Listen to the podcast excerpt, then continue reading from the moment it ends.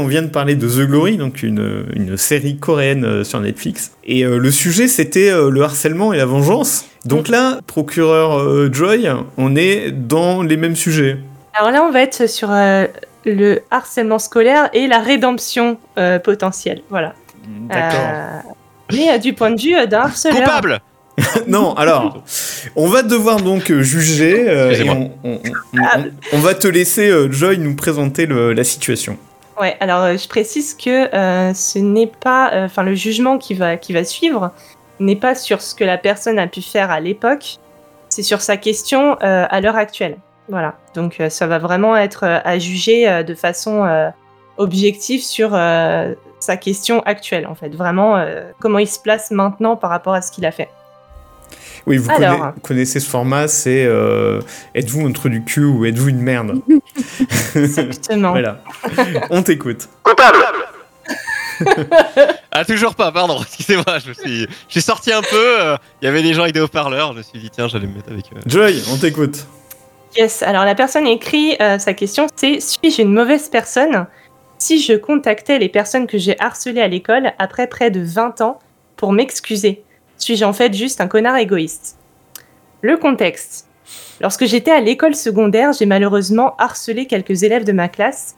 Ces brimades allaient d'un simple mépris à des choses dont je ne peux pas parler ici et qui me retournent l'estomac aujourd'hui.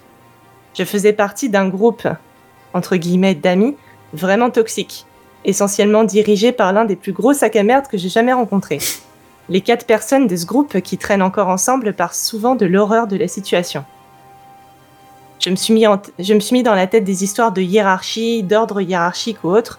J'étais plutôt un lèche-botte envers ceux que je voyais comme étant au-dessus de moi et je les laissais me traiter comme de la Puis je traitais ceux que je voyais comme étant inférieurs de la même manière. Évidemment, comme j'avais pas beaucoup d'estime pour moi-même, j'en me prenais surtout à ceux que je considérais comme les plus faibles. Comme je l'ai dit, c'est un comportement de sac à merde. Je donne pas cela comme une excuse, mais pour expliquer en quelque sorte comment je n'ai même pas réalisé à quel point j'avais été terrible jusqu'à ce que je me fasse de vrais meilleurs amis des années plus. Dans mon esprit, à l'époque, il y avait eu quelques cas où j'avais dépassé les bornes, mais c'était tout. C'est seulement quand j'ai réalisé que les habitudes de ce groupe étaient autant toxiques que j'ai compris à quel point j'avais été un connard. Si je cherche à m'excuser, est-ce que je le fais uniquement pour moi? Des excuses valent-elles quelque chose après toutes ces années? Ou est-ce que je ferais pas que rouvrir de vieilles blessures? Honnêtement, je cherche pas le pardon, mais il y a quelques années, quelqu'un qui m'avait fait quelque chose de terrible m'a contacté pour s'excuser, complètement à l'improviste. Et cela a vraiment signifié quelque chose pour moi. Alors, suis-je une mauvaise personne de vouloir m'excuser après tant d'années, ou est-ce purement égoïste? Voilà. Alors moi, elle me paraît assez évidente celle-là. Euh, qui, qui veut Ah mais tu vas arrêter avec ton machin? Excusez-moi, Euh, monsieur, Caroline, euh. Pour moi, il est coupable. Euh, il dit qu'il n'essaye de pas de se justifier, mais euh, je pense quand même qu'il y a un fond égoïste dans cette démarche. Et effectivement, ça dépend sur. euh, Peut-être que lui, ça lui a fait du bien quand une personne lui a fait du mal et est venue le voir, mais tu sais pas sur qui tu tombes. Si ça se trouve, la personne qui va y voir est encore fragilisée parce qu'elle a subi, et ça peut lui faire plus de mal que de bien. Pour moi, il est coupable. C'est combien d'années plus tard? 20 ans, c'est pas ça 20 ans, ouais, c'est ça. Ouais. Secondaire, j'ai vu, c'est euh, collège, euh, lycée, c'est cette période-là. Ah oui, parce que comme c'est un Reddit américain, euh, oui, école secondaire. J'ai vu secondaire de du, de la sixième à la terminale, j'ai vu marqué euh, en Ah gros. oui, c'est oui, c'est- ouais. Bah, alors, je sais pas quel âge il avait exactement parce qu'il le précise pas, mais euh, ouais, du coup on n'a pas trop l'âge. euh, Troyer, qu'est-ce que t'en- 20 ans après. qu'est-ce que t'en penses toi? Moi, euh, je suis un entre. J'aime bien botter le cul des jeunes. J'ai été animateur, euh, donc euh, j'ai- j'ai su- j'ai subi les jeunes et ils m'ont subi. Euh, non, euh, à cet âge-là, donc si on, alors si on parle côté collège, c'est-à-dire qu'après pour moi lycée, ils sont vraiment comprennent vraiment les, collégiens qui font de la rédemption. je, moi, je connaissais plein de gens quand il est petits cons et qui après sont des gens exceptionnels. Donc 20 ans plus tard, ça fait les gens ont plus de 30 balais quoi, à peu près. Euh, pour la rédemption, moi je dirais euh, innocent. Alors oui, il y a un côté derrière, c'est-à-dire il y a un, y a, y a un côté euh, où euh, je m'excuse pour avoir l'esprit tranquille, clairement pour moi, mais Ouais, pas voilà. forcément sur, le- Toi, sur le tu- côté négatif non tu, plus. tu penses que c'est plus par rapport à lui-même que par rapport à ses victimes en fait? C'est un un, c'est un entre deux. Je pense que peut-être qu'avec le recul, ça te bouffe toi-même. Donc tu, tu veux te faire du bien à toi.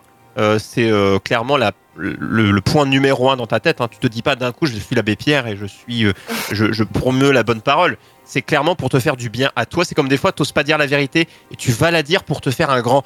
Ouh, je me sens libre. On dit toujours ça.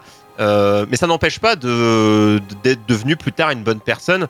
Tout dépend les, les- les trucs. Est-ce que les gens, Caroline, ça l'a soulevé, est-ce que on sait pas qui, donc est-ce que les gens sont vraiment passés à autre chose? Bon, on sait pas les, les problématiques qui ont eu lieu. Quand c'est des, des trucs, est-ce que 20 ans plus tard, ça t'a vraiment empêché de te construire?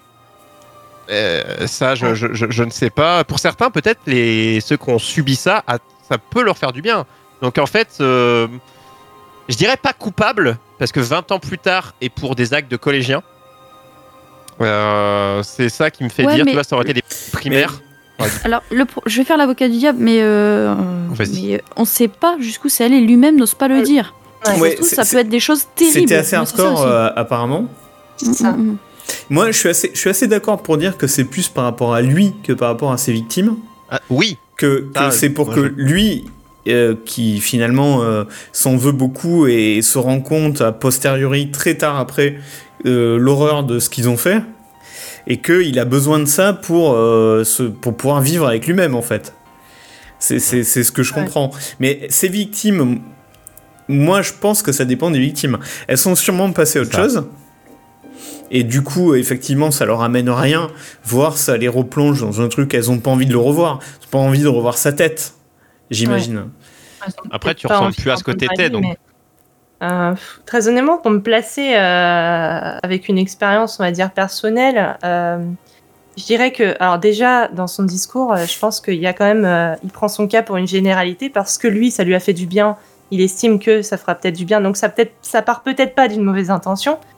Euh, après, en tant que victime, il faut savoir quand même que même si ça paraît pas grand-chose, euh, même du harcèlement qui va pas jusqu'à de la violence ou autre, même si c'est juste verbal, euh, c'est un impact quoi, très fort en fait quand t'es te jeune marque, parce que ouais. c'est au moment où tu te construis en tant qu'adulte en fait et, et, et c'est là-dessus aussi que, que c'est- le regard des autres, c'est comment les autres se comportent vis-à-vis de toi, c'est comment tu te places dans la Oui, mais société. on va Joy, dire, 20 ans, hiérarchiquement. plus- 20 ans plus tard. Ah, mais attends, parce que j'ai pas fini.